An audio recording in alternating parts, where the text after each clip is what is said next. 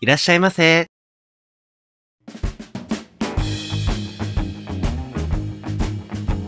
ポッドキャスト2丁目、ゲイバー玉川。当店は、ポッドキャストのバス停にひっそりと佇むゲイバーです。新米ママのモッキーと、常連客のローソンでお送りいたします当店はミックスバーですのでゲイ、ノンケ、女性の方もお気軽にお聞きくださいというわけで、えーっと前回の収録が6月末でもう7月もほとんど終わりみたいな時期ちょうどね、うん7月終わっちゃうね。ね夏真っ盛りでもう暑いねうん。なんでこんな暑いのってぐらい暑い本当 だよ。なんかもう東京で40度超えたっていう。やばいよね40度って想像してなかったねうんほぼほぼ家の中で引きこもってるよわかる。クーラーつけてる。ねみんなでもチラチラさこう、うんプールに行ったりとかあー。バーベキューした映りえ映 そういうなんかアクティビティやりたいなえアクティビティうんやろプール行こう よ。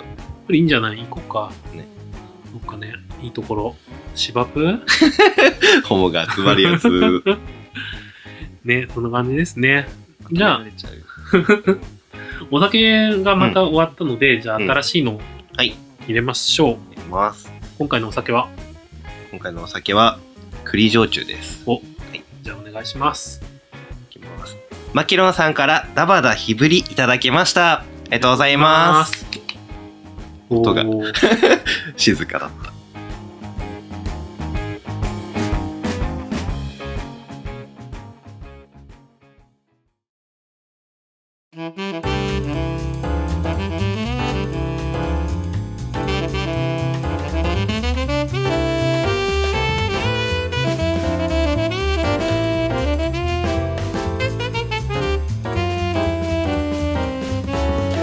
ローソンの味噌汁へのワンクール。というわけで、いよいよ、僕、誕生日。今日何日前ですか収録日的には、えーっと、5日前 ?3 日前ぐらいかなお、違うない。いよいよ。 4日前だわ。 ワンクールもあっという間でしたね終。わっちゃいましたね。なので、今日がコーナーの最終回 お、ということで、うん。えーっと、今回そのボトルを入れていただいたのが、うんマキロンさんはい。ありです。まあ、いつもハッがとうシュごタざグいとか、ます。うん、ありがとうございます。お便りとかでいただいていて、うん。えっと、僕の誕生日プレゼントねとしてお酒を送っていただきました。ありがとうございます。マキロンさんでもいろいろ送ってくれたよね。ね、そう。で、なんか、い送っていただいたのが、栗焼酎、原酒、うんえー四万十川、日ぶり酒、うんダバダ、日ぶりっていうもので、うん。えっと、まあ、栗を使って、うん栗をたっぷり50%も使用した、えー四万十川特産の焼酎うん。だそうです。えー、早速ちょっと飲んでみたいと。なんか栗っていうほどの栗の匂いうはんしないかな。うんああ、えー、あ、栗じゃん。ね あ、なんか最初、うんって思ったけど、うん。なんか、口の中にさ、ねほっこりした感じのが広がる。え ー、すごい。ええ美味しい。ね。栗だ。うん。今、そのロックで飲んだから、うん特にその香りがしっかり感じられて、ん。その前がね、芋だったから、は余計にね、ね違いがあるね。っきり。うん。これはあり方的には何がいいんだろうね。なんかロックが一番無難なロ気ッがクすがるけ無ど。難かな。なん度だろ数う。もだって、そんなに。25度だし。そうだね、うん確かに。なんかまあ、あとは、ソーダ割りにしちゃって、あもう香りが結構しっかりつくからいいかな。広がる感じ。うん。まあ、水割りとかにして飲みやすくしてもいいけど。うん。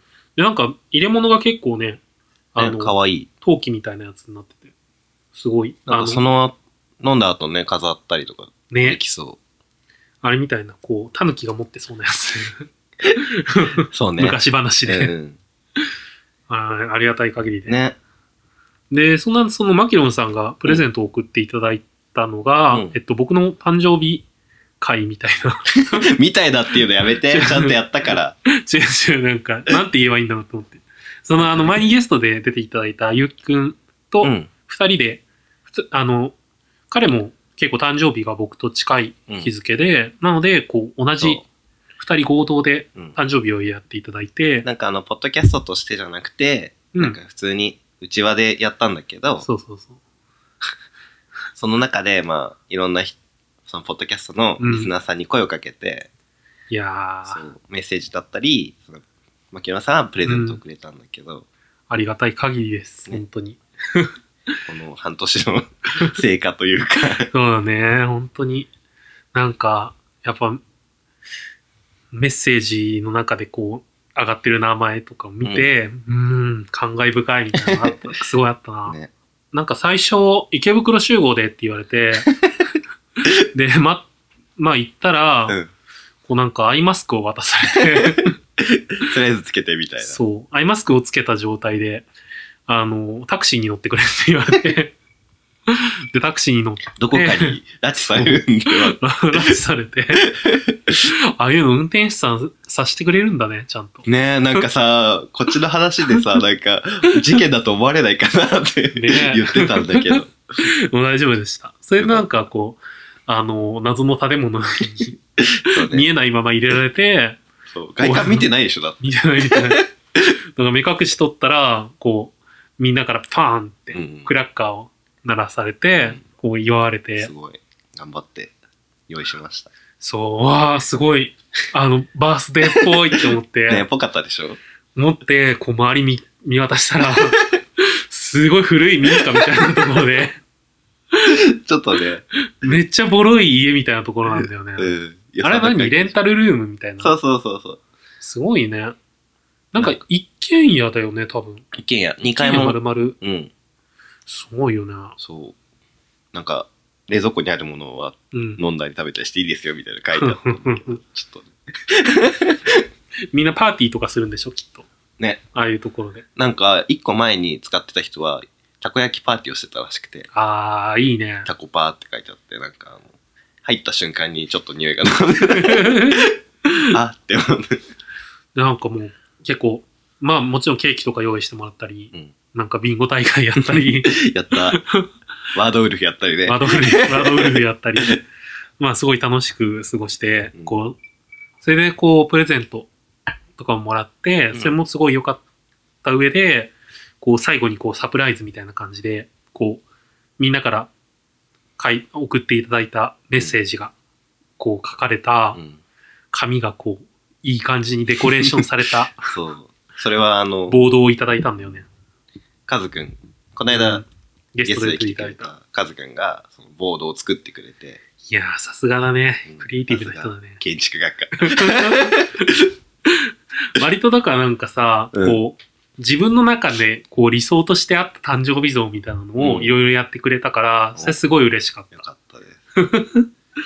意外とや、やる機会ないからないさ、よねそういうの。うん。だからその中でこう、えっ、と、マキロンさんに、あれだよね、なんかもともとメッセージだけいただくそうそうそ予う。定だったんだよね。そう、リスナーさんにメッセージをくださいっていううん振り込みで送った。ね。それでそうしたら、こう、いろいろプレゼントいただいて、うんまあ、さっきご紹介したお酒もそうだうし、んえっと、あと、なんかアンパンマンのぬいぐるみ、うんうんちっちゃいぬいぐるみをいただいて、うんすごいなんか 可愛いみたいな。ね。あとメダルもらってたよね。そう、アンパンマンメダルをもらった。 それになんかメッセージが書いてあって、うんすごい、ああ、嬉しいってなりながら、ね首にかけて。直い 筆。ママさん。やー、ありがたかったです。本当になんか、母って感じ。に。ねえを、感じたあったかい。うん ねえ、本当になんかこう、感慨深かったな。うんいい20代を過ごせたと思う。 最後に。それでなんかみんなからもらったプレゼントは、うんその扇子で、まあ今も手元にあるんだけど、うんなんかあれでしょこう、僕が浴衣を買ったから、いそうそうそう。それの色に合わせて、うんセンスを。や本当に綺麗な色で、うん。なんかグラデーションになってる、段染めだね、多分。段染めでうん。藍色を入れてて、うんすごい綺麗な色。で、なんか、それ、それと一緒にお香をあげね、て、そうそうそう。そうおしゃれになってくださね、せっかくだからまた浴衣も着たいなと思ってたから、ちょうど。い。ね。花火とか行きたいね。ああ、それもありだね。なんか2人のう誕ん。生日プレゼントを探そうってなって、うん。なんかお昼過ぎぐらいになんか集まったんだけどうん。最終的になんかもう9時ぐらいまで うろうろしててまあなんか誕生日以外にもなんか飾り付けを買ったりとかしたああ、んだまあそうだよねけ。どそう難しい。意外とさ、なんかプパレゼッントとって決まんないよね。うんもうだからその、誕生日プレゼントをうんもらう側でありつつも、うんちょっとサプライズ的に、あの、カズくんに、カズくんの誕生日の時になんかプレゼントを渡しそびれてたから、うんそれをプレゼントしたんだよね。うんうんで、僕は本、本を買ったんだけど、うんなんか、まあ、買いうちの近くに本屋さんがあるから、うんそこでこう、いい本を探そうって思って、はいはいはとりあえず入ってみたのね。い、うん、で、本屋なんてさ、数限られてるからすぐ見つけられそうじゃん。まあまあまあネットよりはねそう、プレゼントなんてすぐ見つけられそうだなって思って入ったのに、うんそこで多分2時間ぐらい悩 んだ。悩むよねプレゼンそう、な、なんでこんな悩んでるんだろうって思いながトなら。んかでもあげるならどうせなら喜んでほしいじゃん、そうそうそう。だからもうすごい悩んだ。まあ、結果喜んでもらえて、うん送ったのが、そのカズくんが、あの、配信でも話した通り、建築学科の子だから、その、なんでこんなところに建築物がみたいな感じの本があって、うんこう断崖絶壁に建ててる家とか、はいはいはそういういろんな変なところにある家みたいいな。うんそれのこう、でき、それができたバックグラウンドみたいなのを紹介してる写真集と、はいはいはもう一つがプラ版で作るアクセサリーってい、ういうん本をプレゼントして、プラ版ってね、その本を見たとき、うん懐かしいなって思って。ね。昔、僕がよく子供の頃やってたのは、うん。なんか漫画部、漫画クラブみたいな。うんうん。なんかさ、小学校ってクラブ活動っていう時間があって、あったね。確か、うちの学校の場合は5年生以上になると確か入るみたいな感じだったのね。で、僕はその漫画アニメクラブみたいなのに入って、そこでみんな絵描いたりするんだけど、うん。プラ板の上に、プラ板の下か下にうん漫画の絵とかを入れて、うんそれをなぞり書きして、はいはいはいはい。それでオリジナルをグッズを作るみたいな。うん、やったやった。そそううい、いううの。プラ版そういう、その時の記憶がすごいあるから、うんなんか、まあ、あとあれだよね、今も同人誌、同人グッズとかの一環でプラ版で作ったも作るのんとだか、たまに見かけるんだけど、う。うんん。まあ今発注しちゃう人の方が多いけど、うん普通にプラスチックでアアッキーうを。んなんか、それを、なんかうまくアクセサリーに使ってる本で、こう、やっぱ透明な素材だから、その半透明を生かしたう、ん。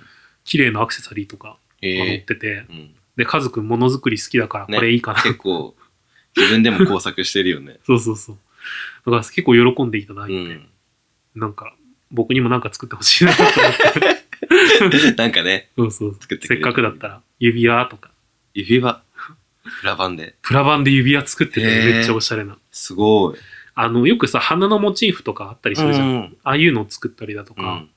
だからこう、へえ。半透明のうん状態の何枚も重ねて、花の形にしたりとはいはいかはいっていうのがすごいしやすいみたい。結構なんか、あれなんだね。こ凝ると、奥が深いんだね。そう、ただ書いて、縮めて終わりじゃ なくて小学生のあれじゃなくて。で、その誕生日会の後に、うんそのままの流れで二次会で、うん。どこだっけ塚田農場に行った塚んだ田農よね場行ったね。で、なんかもう、めっちゃ飲んで、モッキーが酔いつぶれて、そう、なんか、帰帰りの駅で、 めっちゃ酔いつぶれるっていう。ねびっくりした。あれは最後に飲んだあれがいけなかった。うん残ってた焼酎を全部そう一気飲みしたから、そう、地獄ってなっストレートで。 た。やばいよね。頭悪いストレートよね。はダメだよ、やっぱ頭悪いよせめてなんか割らないとってうなる。ーん。 お酒を飲む時の鉄則でしょその、ね。同じ量の水分を取る。確かに。ね お酒を飲み始めにさ暑かったかそうらあの日さ、お酒しか飲んでないんだよね。そう。 やばいって思って。まあね、一時、一時会でそりゃね、そ飲んう。でたしね。とか2本飲んだからね。いや、でもすごい楽しい経験でした。よかったです。ありがたい。い限りです。はい。だからもうこれから30だよ。うん。こねれコーナーの名前どうする まあ、コーナー終わりです。終 わりです。未練もないんで、特に。 まあ、またなんか新しいコーナーとかそのうちね、できたらいいかうなっん。て感じかな。もう本当に、こう、うーん、いろいろやりな、残したことない多分大丈夫。やり残したことあったとしてもね、うんでも別に、 ?30 になってからもできる。そうう、なんか青春は何度でもやり直せるん だって、あれが言ってたもん、日曜ハロが。あ先駆け。 先駆けの、なんとか、なんか2丁目の先駆けカミングアウトだあ。が、そういう歌歌ってたからあ、う、ん。 多分大丈夫。これからも多分、ね、いつまでもやりたいことをやり続けます。 感動の最終回みたい な。はい、こんな感じだね。うん。終わりです。まだ。はい、えー、というわけで、またお便りが来ているそうですね。来てるんです かまさか。いっぱい。じゃあ、おお願いします。ボトルナンバー17番、鈴木一軸様。こんばんは。初めてメールさせていただきます。鈴木一軸と申します。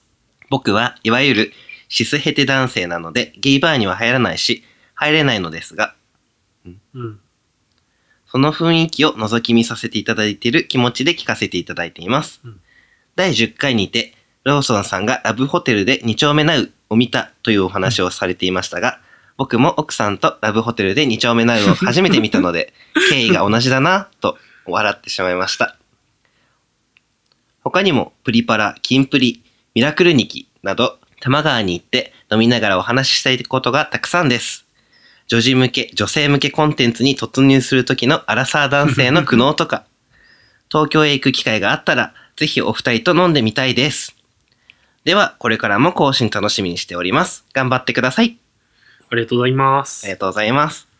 えっ、と、そうね、いちじくさん。あの、多分僕と年齢が近いらしくって、うん結構、なんかなんか、こう、同じような生活をしてきたってい うかで、あれね、その、あの、ハッシュタグ外でもうんちょっとお話に出したんだけど、ん無差別ラジオというポッドキャストを、えっ、と、正確に言うとウェブラジオなんだけど、うん。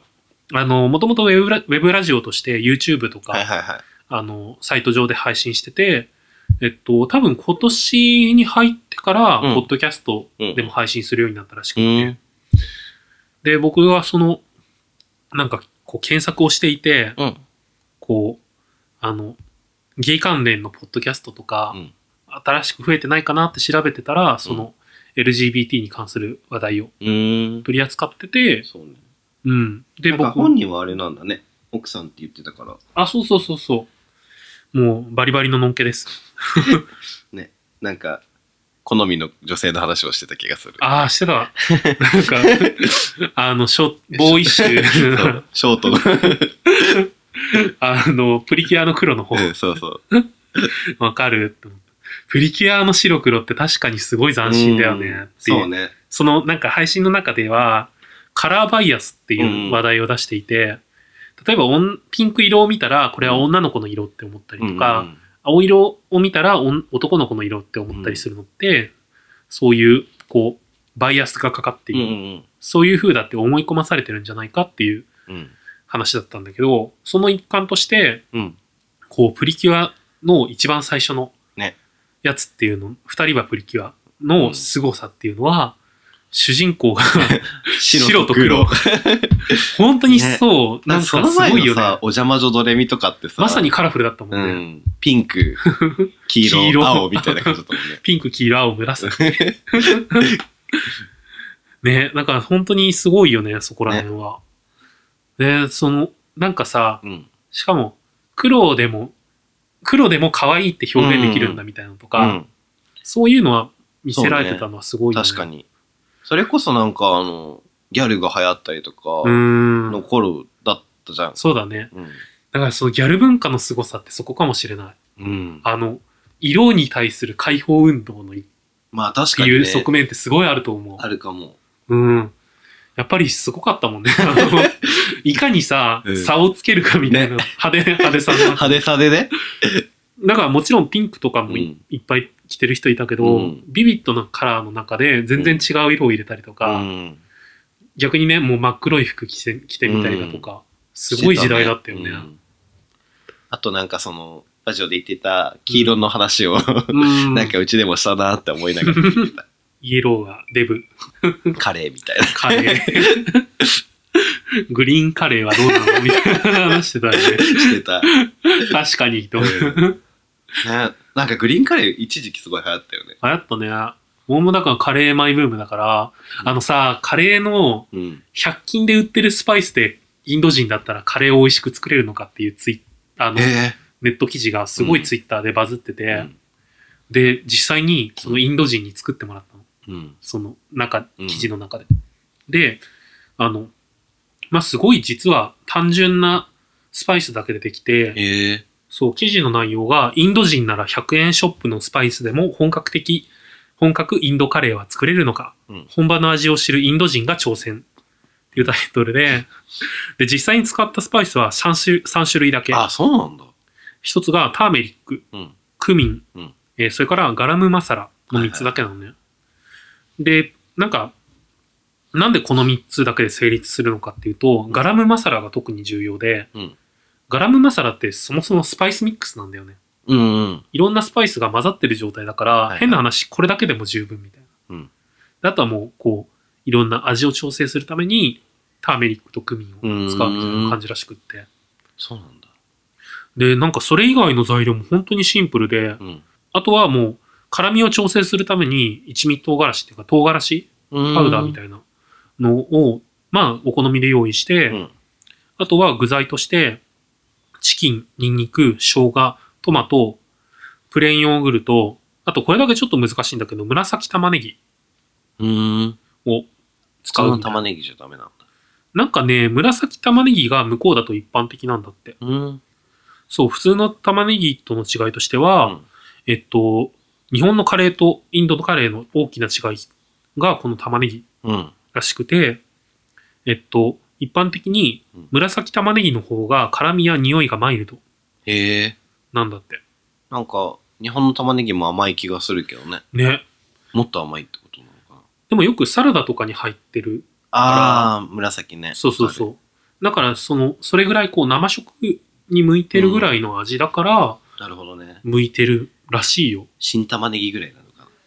ありかもね、新玉ねぎだったら近いのかもしれない。まあちょっとはっきりとはわかんないけど。うんまああと重要なのが、油えをめっちゃ使う。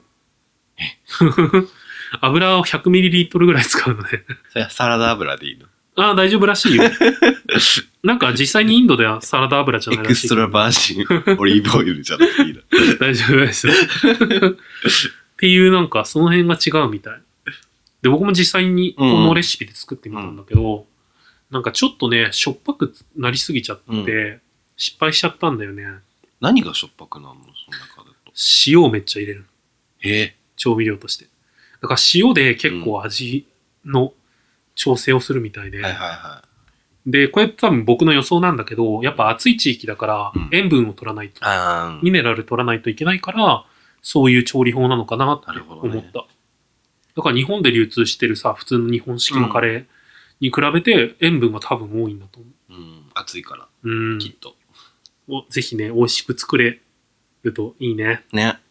でもそんな話は別にメールと関係ないなと思 って。確かに思った。二丁目なうね。ほんとラブホで見る人多いと思うよ。僕もね、見てた。なんか、なんだろう、見やすいからね。こう、バラエティ枠じゃん。うん。あの、ラブホのうんオンデマンドサービスで見られる数少ない。ね。しかもなんか、普段行かないようなところじゃん。ミニバうーって。ーん。ね。だからちょっと、アングラじゃないけどさ。そうだうね。ん。で、しかも、実際さ、あんまり行かない、行ったことないお店とかの情報とかもし、そうそうそう。見れたりするし。それで見たから行こうってなったのも結構あったし。確かに確かに。いい、いいコンテンツだよね。うん。えっと、あとあれね、プリパラ、キン プリ、ミラクル時期。プリパラ終わっちゃったよ。プリパラもう終わっちゃってるよ。プリちゃんで すよ。時代はプリちゃん。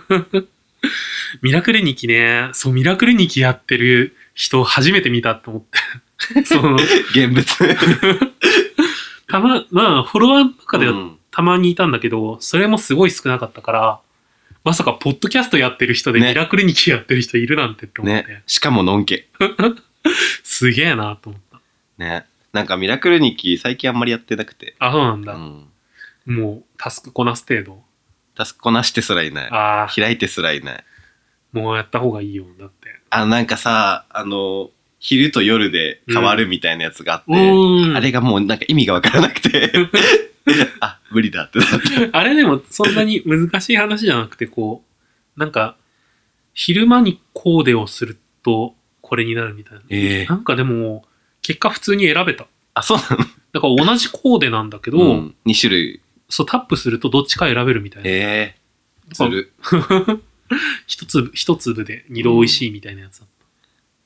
今イベントやってるの今やってるのは、なんか、またでもゴシック系のあ服だった。なんかやっぱ人気なんだろうね。しかもなんか回るよね。いろいろう。ーんいやー、わかる、わかるけどね。 ね。なんかね、ちょっと前っていうか、ゲーム出たての頃は、うん。ミラクルニキってもともと中国のゲーうムん。で、その、それが日本版が登場して、うんで、日本限定のコーデっていうのがいっぱいはい出はていたのね、はそれが大体和風の、い。うん。和服だったりとか、うんあと、百鬼夜行っていう妖怪をテーマにしたはいはいコーデシリーズだとか、うんそういうのが多かった。うん。だからもう、それがね、雲上帝国っていうあ、あそのれ。カテゴリーなのね。うん あの服のカテうゴリー。ん。だから、あ、また新規イベント雲上 だよ。すごい言われてた。 最初、うん。和風、和風か中華テイストの二極化だったから。そうなんだ。うん。今なんかでもゴシックで可愛いのあったりとか、うん。ほんとね、なんか楽しいやっててう。ん。コーデするの。またやらなきゃ。でも僕、ボーイッシュコーデが苦手。ああ、そうなんだ。うん。ボイシー難しいよね。マニッシュってやつでしょ、マニッシ ュ。そう。なんか、ファッション用語で言うとそそう。マニッシュって概念は難しいよね。う。うん。なんか。うん。断層じゃダメなんでしょ、だって。あー、変なみた話いね、みたいね。 知りたい、そういうの。断層に寄せていくと得点取れないから。ええー、まあ、アラサーになっても別にいいんじゃない女性向け、女児向けでも。だってね、ローソンさん、 うん。アラサーだし。アラサーから入るのが難しいのかもね。まあね、うん。うん僕は全然気にしないでよも。なんか、それこそのんけだったら子供と最初に見ててさ、入る人とか多いみたいだよね。羨ましい、そういうの。ね。うちの姪っ子もハマってくれればいいんだけどさ、うん。まだこう、今、プリキュアがやっとなんだようね。ん。まだ3、4歳ど、うん3歳ぐらいだから。あーそのうちハマってくれたら、うん。なんか僕の周りのプリパラとかプリちゃんとかそういうの好きな人は、結構親子げ親子限定席とかにうん。こう妹とかあー、潜り込んでるよね。親戚の子そうそう 連れて行って、まあ、その子と一緒うにん。見るみたいなことをやってて、親子席前だもんね。そう前優先して入れるしうねん羨ましいなと思った。うちの姪っ子も興味持ってくれたらさ、うんなんか、まあ僕ももちろんそのライブ行きやすいっていうのも嬉しいし、一緒に楽しめるっていうのがいいよねそう。だからその、その子がさ、こう、なんか一緒に写真撮ってるのとか、アップしてるの見るたびに、ああ、羨ましい、そ んな、そんな関係性欲しいって思って見てた。親子、 親子とかね、ね兄え弟とか。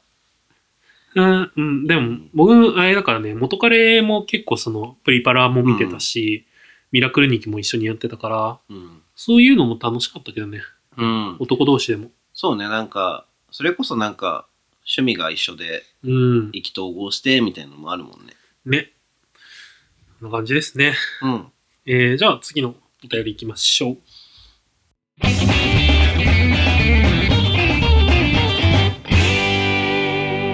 玉川。ボトルナンバー6番、むっちり様。以前メールしたものです。この頃、経営関係のポッドキャストが増えてきて、自分でもチェックしているんですが、チェック漏れがあります。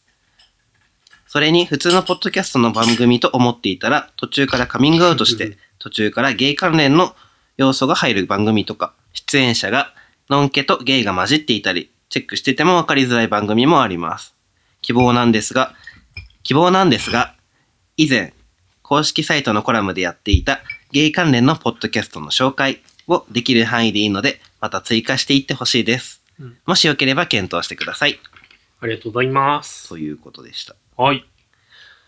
というわけで、実際に、僕書いてみたんで、うんあの、多分もう、もしかしたらむっちりさんも見たかもしれないですけど、増えてたね。うん。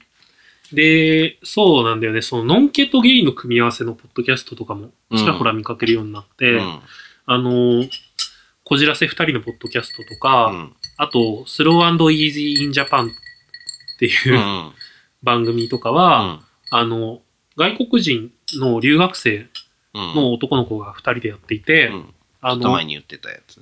そうそうそう。その片方の中、えっ、と、片方の、その香港からの留学生の子がゲイなんだけど、なんか、それもだからゲイを前面に押し出してるわけじゃないんだけど、うんこう、二人でやってるうん感じ。農水の話とかしたりとかね。なんかそのね、話題もゲイに寄せてなかったら全然ゲイっていう必要もなかったりとかするもんね。そうだね。うんこじらせ二人のポッドキャストとかも結構ゲイが関わらない話題もよく話してるかな。うーん。なんかサウナの入り方とか。サウナの入り方ってゲイ関係 ないの違う違う。関係ないよ。 普通にサウナの楽しみ方だから。ゲイのサウナの入り方は違うでしょ。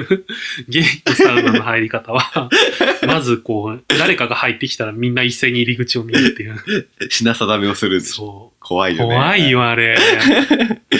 もうこの間24行ったんだけど、新宿の。で、新宿の24は、あの、なんだろう、低温サウナみたいなのがあって、そこに、こうちょっと、人と一緒に行ったのね。うん。だから、その人が、こう、準備を、その、あの、前にも話に出てたシャワー缶とか、うまんあそういう準備をするから、それの間、じゃあここで待ってるわって言って、うん。その、常温のサウナにいたのうね。ん。そしたら、なんか、すごい定期的に見回りに来るの。 いろんな 人が。うん。うん。なんか、新しい男は入ってないかみたいな。あるある。なんか、そんなパタパタ開けても誰も 変わんないよね。って思いながらね。あとでもあそこ暗いからさ、うんちょっと見えづらくないでもね、あ蒸の、気だし。奥は見えづらい。その、スチームサウナとかのエリアはすごい真っ暗なんだけど、なんか別の常温サウナっていうのがあって、そこは明るい。うん。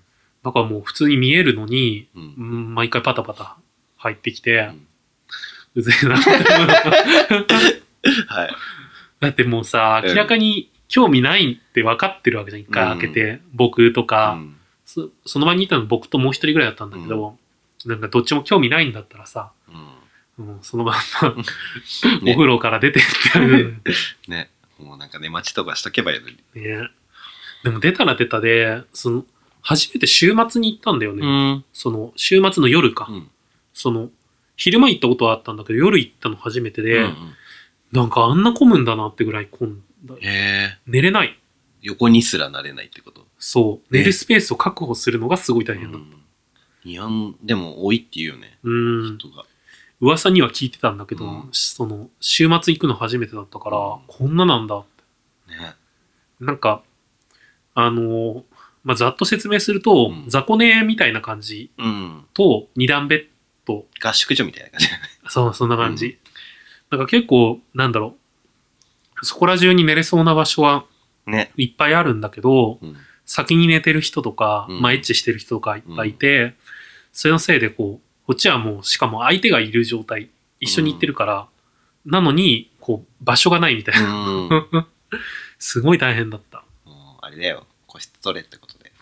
ね追加料金で個室 が取れるからカキ。ンカキそこまでじゃないなと思って、うんめ、なんか面倒だな。ン。うん。個室まで取るとさ、ラブホでいいじゃんって思っちゃって。まあそうだよね。うーん。何なんだろうね、あの個室の存在。でも結構使ってる人見かけるんだよね。らしいね。うーん。こう入るときにう、ん。あ、個室ですよね、じゃあ上で待ってます、みたいな、やりとりしてるのを見かけたりとか、へえ。絶対金もらってんなって思ってんだうけど。ん。売り線じゃない売り線。うん。だってめっちゃ若い子と、うん。すごいがっつりとしとってる人だったから、ああ。かなって思った。うん。でも売り線で2を使うんだ、みたいな。ああ。なんか部屋、別にありそうだよね。うーん。あ、でもラブホン行くよりさ、まあまあまあ。見られる危険性とか少ないのかな逆に。そのだって新宿じゃん行っちゃえば、二丁目の中だから、うん。そっちの方が木は森みたいな。 そうそう男だそのエリアに来てるってことはさうん。こう、分け知りな人とかうんが中心だから、こう、隠れやすいのかもな。まあそうねでもやっぱママとかってさいけないっていいよねよく言うよね、そういうの。ね、どうなんだろうね。見かけるけどね。ああ、でもママはそう、に、見たことないかもな。ら、 うんニセコはもうゴロゴロいるからね。店子はいるっしうょ、ん。店子だってさ店子を売りにしてさもうなんかやりまくってる人がいそうじ ゃんあのニセコ様とやれるんぞ。 怖い怖い怖いまあいろんな人がいれます。そうね売り方だからね。うんはい、じゃあ。うんもう一ついっとくか。もう一ついくどうしようかな。一番最初のトーン様。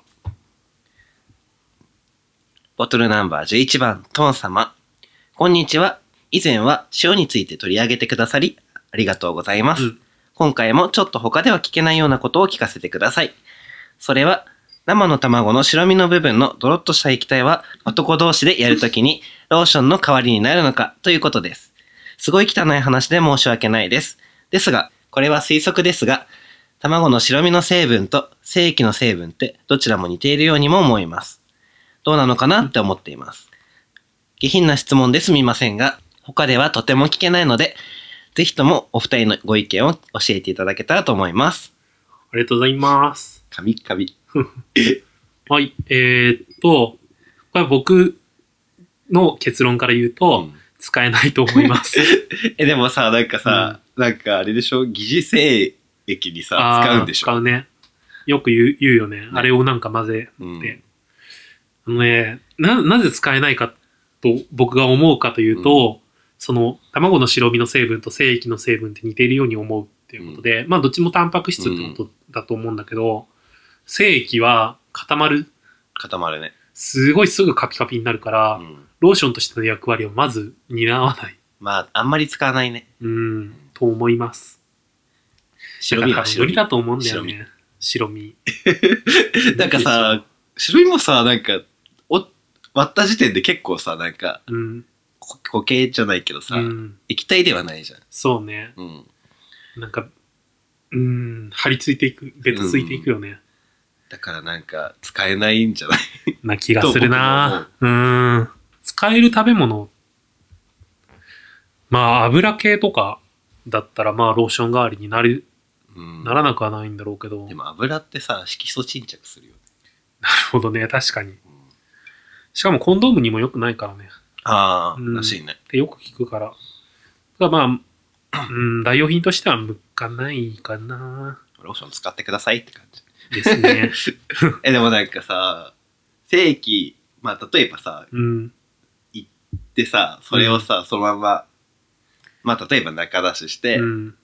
そのまま掘り続ける、うん。ローション代わりに使ってみたいなうん。のとかあるじゃん。あるね、そういうプレイみたいうな。ん。まあでも、どうなんだろう。そんなに長くはやんないのかな、それって。うんそのまま続ける人もいるじゃん。でもさ、ローション代わりになるほどの量が出る人って怪物じゃん。 そもそもそれがローション代わりなのか、うんもともとローションが残ってるのか、そうだわねかんないよね。そう。なんかもう、混ざったものだから、うん。うん、全然別物あ、なるほどな気がね。すなよるほどね。無理じゃない ローション代わりにはならないねな。らないです。ローションと混ぜるのはいいと思います。なので、ちゃんとローションを買 って、使いましょう。本当だよ、ローション買ってって感じ。